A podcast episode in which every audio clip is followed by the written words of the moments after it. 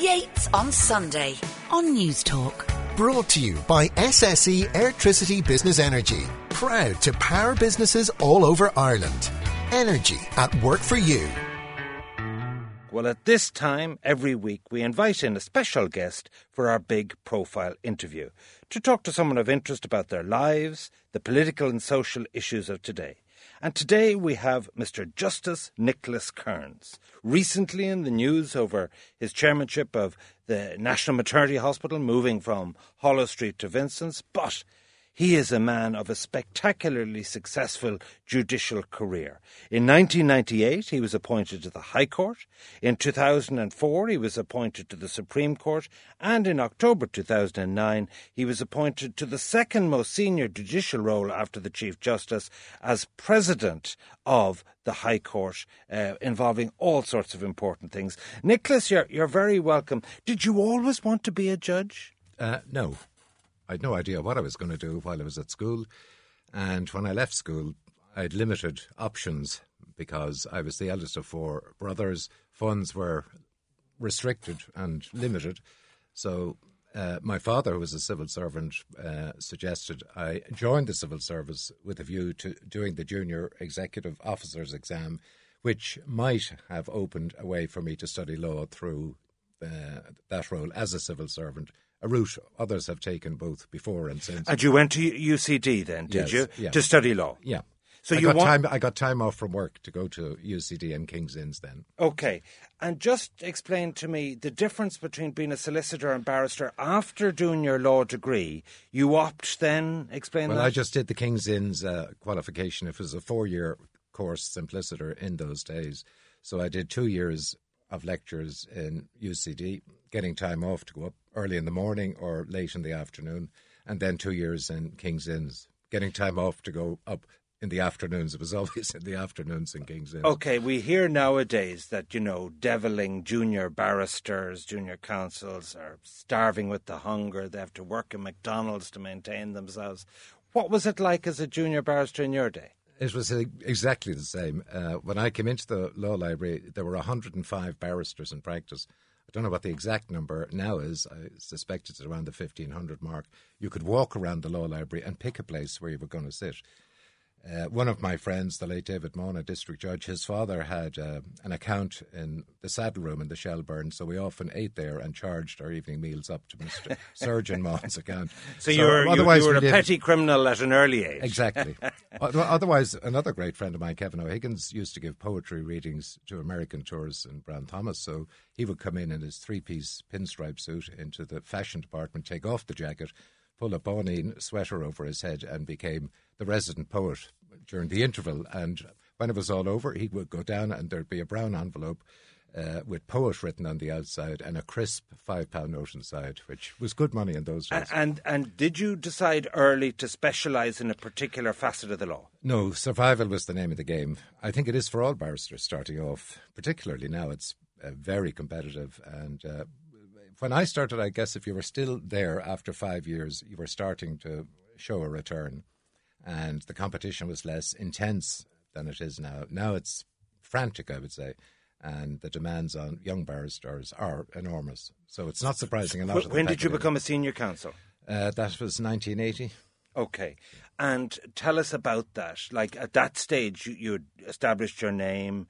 Um, did you specialise at that stage? Because you see, people are into competition law, people are into, uh, you know, matrimonial law, specialising in family cases. There's so many property law, conveyancing. Did you specialise in any? Uh, well, I frankly mainly did personal injury work. I did bits and pieces of other work, landlord and tenant uh, work, and basically anything that came my way that I felt I could do, I would take on. I And were you depending on solicitors to get referral? And how do you sort of drum up business? Well, you hope that solicitors will see you in action, and that word of mouth will go round that this guy isn't bad, and he gets the work back uh, quickly. I mean, getting work back quickly to solicitors is absolutely critical. In the old days, we had one senior counsel got his work back so quickly he had to be brought downstairs to the bar by his colleagues to say, "You've got to slow down. You're getting us all a bad name." He would get work back the same day. Okay. That was regarded as almost being naughty. And, uh, and let's fast forward to 1998. What were the circumstances of that? Was your first judicial appointment? How, how, like, who do you ring if you want to be a judge? I mean, do you do you respond to a situation's vacant ad? How do you become a judge? Well, first of all, you have to make up your mind that this is what you want to do. Uh, you go through a, a process uh, through the Judicial Appointments Board. you put in your application. You never know what's happened, whether you've got through the Judicial Appointments Board. If you haven't got through, you're not told that either. So it's a horrible time for any uh, barrister to have to go through that. And of course, word spreads feverishly round the law library, which, as you know, is interested in gossip. No piece of gossip is too trivial not to be passed on. And if a colleague uh, and a competitor is interested in applying for the bench, everybody wants to know about that. And you can be tormented and targeted for months pending the actual appointment to see are you the one or is it going to be somebody okay, else? Okay, two things. First of all, to decide to be a judge, like I, I would have thought at the top of the tree of senior counsels, you'd actually take a pay cut to be a judge. Would that be true? What is the pay of a judge, sort of today, of a High Court judge, relative, say, to earnings of maybe quarter of a million for a top senior counsel? Yeah, I would say uh, poor. and the pay is because, unfortunately, uh, disincentivizing good barristers from applying. Plus, uh, they have uh, increased the years of service you have to do as a judge to attract a full pension uh, from 10 to 15 years, and uh, that has a chilling effect on those ideally positioned to apply, people in their young 50s who, you know, the I was about to say the most expensive part of rearing children is over. Well, of course, we know it isn't ever over, but at least the worst of it's over at that stage, and they're nicely positioned then to apply. So, what is the pay of a high court? A hundred grand, is it? Uh, well, I'm retired now. I'm, I'm looking at yeah. a much smaller check. I'm, there have been so many cuts to judges' salaries. But I is it something uh, in that area? Yeah, it's something in that area. Okay. No, it's, uh, well, it's more than that, but I don't. Oh, so have is the, it the same as a cabinet minister or something like that? Is it roughly? I, I can't be certain. Okay, so I don't. Okay, and just tell us then for the lower courts, yeah. a circuit court judge, a district court judge, because there has been kind of controversy about some of the eccentric nature of the district court judges and so on. Is the same procedure as strict or as as intense? You mean in a courtroom setting? No, or? no, no, in the appointment process. Well, it's very hard to. I mean, different considerations arise, uh, I suppose, where the government are appointing to the district court. Uh, in appointing to the Supreme Court or the High Court, uh, particular abilities are sought, and obviously those who are applying uh, have a better chance if uh, they are highly qualified in certain areas of specialty uh, the whole area of being a judge now has become so much more specialised. There are areas of law now that when I started didn't exist. Uh, okay, well, as you know, this this whole issue of the appointment of a judge has been very contentious lately. Shane Ross has said, "Look, uh, in relation to appointments and oversight, the system needs to be reformed," and he's proposing setting up an independent quango with a lay chairperson, a lay majority, albeit with judicial people on it and the Chief Justice. You're against this? Eh? Uh, I'm not against uh, an increased lay representation. Uh, I see no harm in that. But the problem is, uh, lay people, by the very fact that they are, by virtue of the very fact that they are lay people, don't necessarily, they can't know the calibre and qualifications and expertise and human strengths and frailties of perhaps a hundred applicants for a particular position. How are they ever to find out? How are they ever to know? I mean, is it going to be suggested that every applicant for a judicial position is going to require an interview? Who's going to do it? Uh, how would this be done? Uh, that would require a massive uh, substructure of resources and uh, staff and so on. It would be a very expensive uh, and time consuming project, certainly for the judges who would be serving on this uh, body. I didn't actually think there was a great deal wrong, or, or is a great deal wrong with the present Judicial Appointments Board, except that it did not rank judges or their nominees in terms of preference, and too many names were sent forward because that's what the Act says that seven names should be sent forward for a particular position. Uh, the report the judiciary put into government at the government's request while uh, I was still working uh, as a judge uh, indicated a preference for a limited number of three to be put forward. Now, all the scares about polit- people with any political association not being suitable for appointment is something I just don't. But, but, but sorry, the, the cabinet, like I know, having been a member of cabinet, there is intense lobbying goes on. So much so that it's nearly the preserver of the Taoiseach rather than the Minister for Justice or the AG who gets the gig.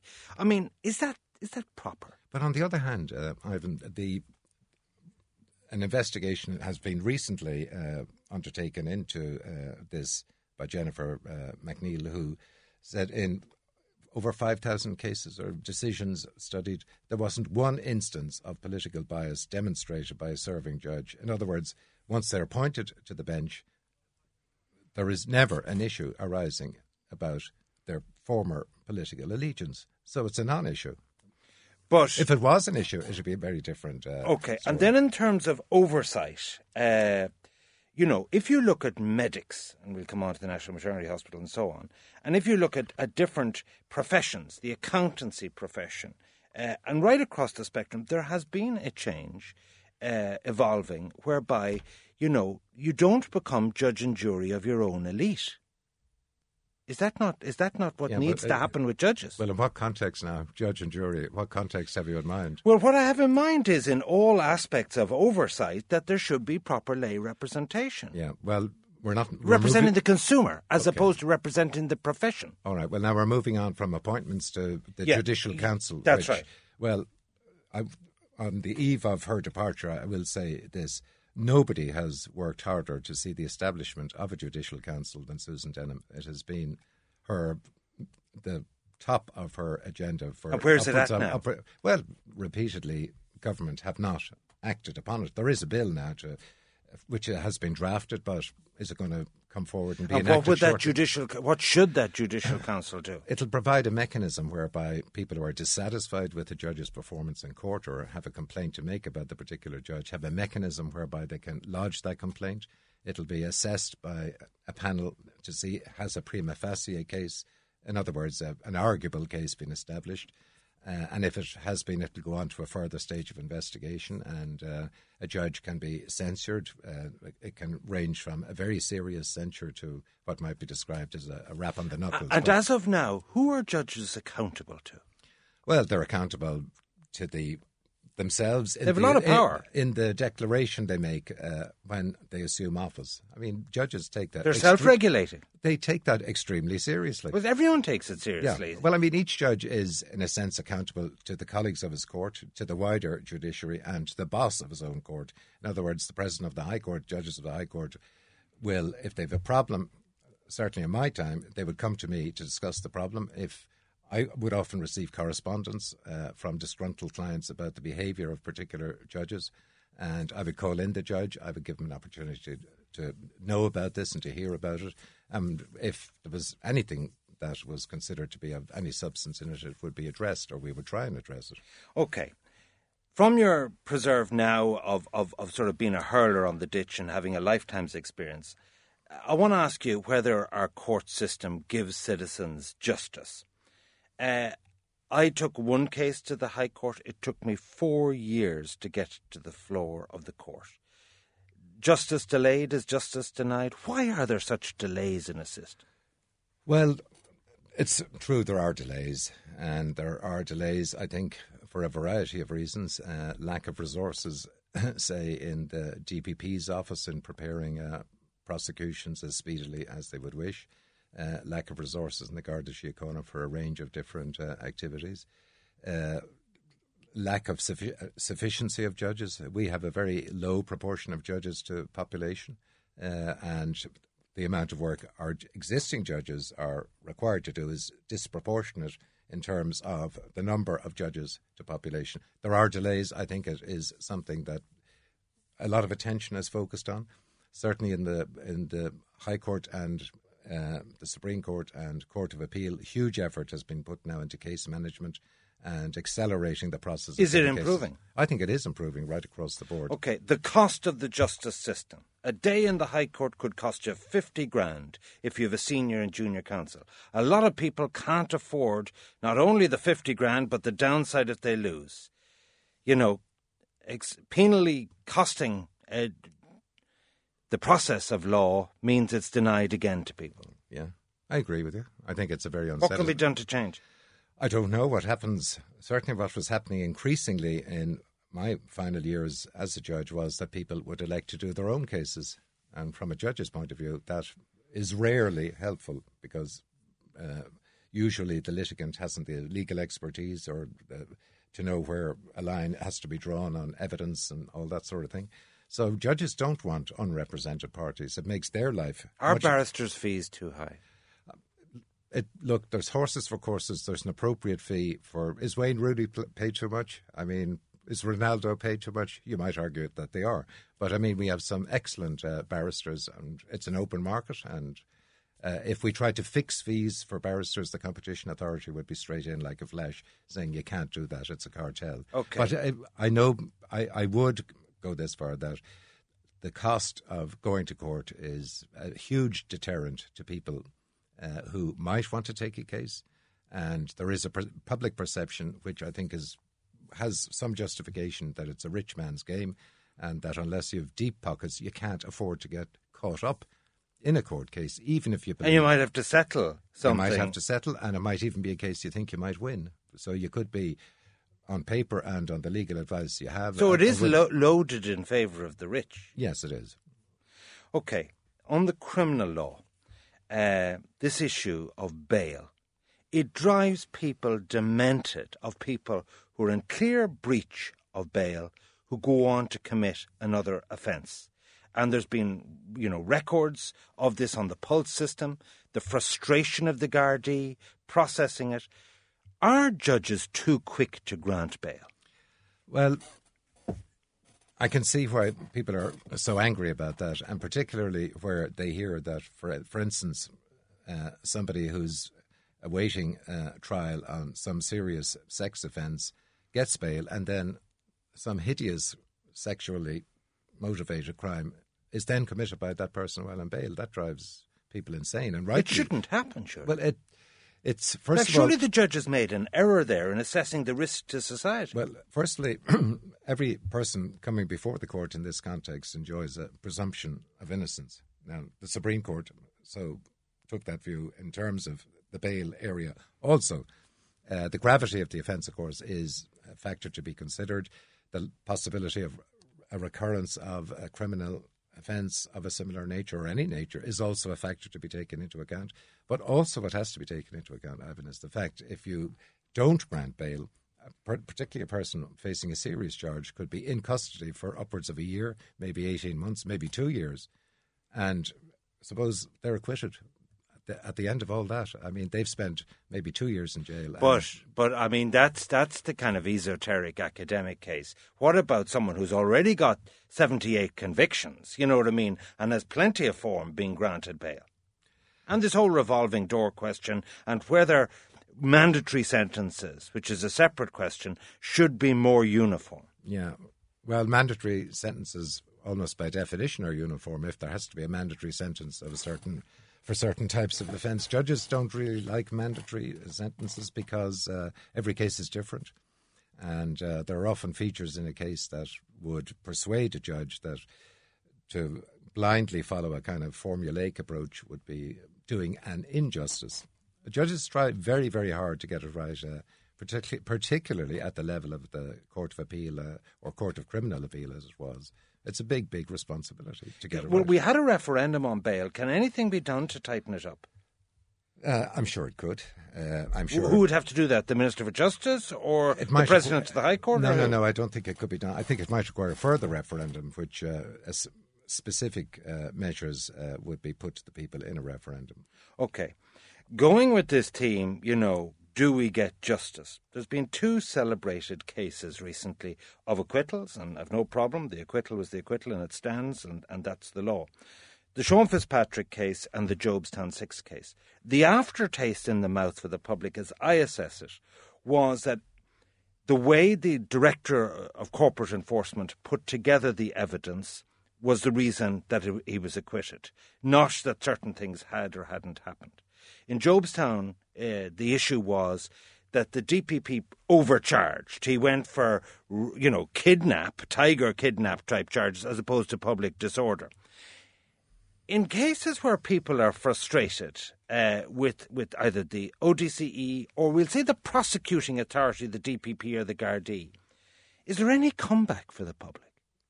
I don't believe there is really, other than to hold the DPP more to account.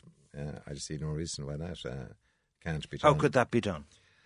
Well, I'd have to think about a mechanism whereby that could be done. Well, should But- he but, uh, publish his reasons? well, I think that. Well, I think now the situation is the DPP publishes reasons for not prosecuting in certain cases. That used to be the position, but that was changed some years ago. But what you're talking about is something different, where there is a prosecution, and there's, as the public see it, a glaring hole in the some aspect of the case, and uh, without getting into specifics about it, there was a, an aspect of the evidence collation in the Sean Fitzpatrick case, which uh, was a major handicap to the prosecution uh, in terms of bringing the case to the, its full fruition, as might have they, DPP might have uh, seen as the best outcome in terms of dealing with the matter. But that's that. That was the fact of that particular case. And again, on the Jobstown uh, case, you've in a sense made the point yourself that um, with a very responsible judge conducting that particular trial, uh, she had to give uh, the jury directions in accordance with the law. And uh, if charges were added that are included that shouldn't have been on the charge sheet, well, it wasn't the judge's fault and it wasn't the barrister's fault. And it wasn't even the accused's fault. So, so you think calls for the DPP to be more transparent would be a good thing? I think it would be very helpful, absolutely. Okay, um, okay. Let's let's we'll come back to, to, to, to law in a moment, but just the National Maternity Hospital, huge controversy. You had this building in Holles Street there since the 1700s, nine thousand births a year, had to modernise, and uh, Vincent's is just up the road. Um, the issue came up about the ownership of the site being in the Sisters Charities nuns, uh, and you had the issue of clinical independence, and you had the, the Mulvey deal. Um, Peter Boylan and others became very exercised over the church versus state situation. That in a modern Ireland, we do not want church teaching uh, overcoming what could be secular law. Can you say, under the new revised deal, that if we'll say the Eighth Amendment was repealed, that abortions would be carried out in the National Maternity Hospital in Vincent's? Any uh, procedure permitted under law in Ireland will be carried out in the new maternity hospital on site in Elm Park. That is part of the agreement reached uh, under the Mulvey deal. Repeated assurances to that effect were given even before the publicity uh, on these issues arose. Was given by uh, St. Vincent's uh, Hospital. Uh, the autonomy of the new hospital and its clinical independence is not only uh, provided for in the Mulvey Agreement, it will be enshrined in the constitution of the new company that will be running the uh, new hospital. This was a flash fire of a controversy, which, on careful examination, turned out to be really a, a controversy without any real substance. Uh, it was never the case that the nuns were standing uh, in numbers in uh, maternity wards, as were uh, metaphorically with machine guns patrolling the corridors to prevent some inappropriate procedure taking place. Nothing could have been further from the truth. And uh, really, it's extraordinary given the history of contribution made by religious orders to healthcare in this country that they should have been hit in this particular way. Well, we did have I a carry a bishop. we, no, but we did have a bishop of Elphin came out and said, "Look, any Catholic institution will have to, you know, be run according to Vatican rules." Mm, mm. Well, that was one person expressing a personal view. You don't think that was a valid view? I didn't say about uh, if he's You don't think he was accurate, though, in I- terms of what's going to happen? And he was expressing a personal view. I didn't hear it expressed by too many other uh, clerics. Okay, and on the ownership of the land, here's the state. You know, normally putting in three hundred million, but it could end up being six hundred million if it's, the children's hospital's anything to go by. Surely the state should own Well, effectively, the land, the facility, everything. effectively it will own everything because it will have a lien on the uh, property, so nothing can be done with it. Uh, the idea that Vincent's, well, first of all, we now know the control by the nuns was a myth. And unfortunately, it was blown up into something that should never have occurred. It even reached a stage where there were demonstrations outside Holles Street Hospital, and people felt, some of the staff in Holles Street felt quite threatened going into work. I mean, that was outrageous. That should never, ever have happened. I mean, the work done in Holles Street is unique. You do know that any complicated childbirth scenario around the country being dealt with, say, by a smaller hospital, they're all referred to Holles It's Street. a national tertiary It's a- hospital. and it's- it does work But, of but were you not? importance I mean, like we had comments from the Lord Mayor in terms of the handling of a meeting and so on. Were you not, you know, kind of a bit arrogant in the way you, you dismiss criticism? I there was no question of dismissing criticism. And uh, one person, namely the Lord Mayor, who made it clear beforehand he was coming along to the meeting to support Dr. Boylan's views, uh, came out after. So you're saying all future masters will have the same clinical independence they have today? Yeah. Okay. Let's move back to the judiciary. But uh, can I just finish off Yes. with the ownership business? Uh, firstly, the finalisation of the ownership arrangements is still in progress now between St Vincent's and the department. Uh, we know great progress is being made, and uh, whether it's a lease, which we hope it will be, that the HSE are granted over the site where the hospital will be, uh, what the National Maternity Hospital in turn will operate under will be some sort of lease or license uh, from the HSE to carry out its operations there. Does this su- su- suggest that? and is that different from the original Mulvey deal? No, no, this is just the implementation of the Mulvey deal. Uh, from So, the, so there, from- there's going to be a lease between the new board, which is the four plus four, four Vincents, four NMH, and one independent. Mm. No, no, no, no, no. The HSE will be centrally involved. see. this is public money. Yes, yes, of course. The HSE, will be centrally uh, involved, um, either through one of their grant. I mean, when they, when the HSE put in, when the state put in massive sums of money, Ivan, into a project like this, they get a stake in the form of undertakings and arrangements that uh, there can be no default of the recipient voluntary hospital without the state having a right to go in and buy or acquire the land or whatever. So all of these locks and safeguards are in position uh, are, and will be in position uh, vis-a-vis na- the National Maternity Hospital. So there's absolutely no question of the National Maternity. I mean, it's really absurd that some of the nonsense that's been put about out, out there about this. Nicholas Kearns, Justice Nicholas Kearns, not the former master, but the former president of the High Court. Thank you for being my special guest today. Yates on Sunday on Newstalk. Brought to you by SSE Electricity Business Energy. Proud to power businesses all over Ireland. Energy at work for you.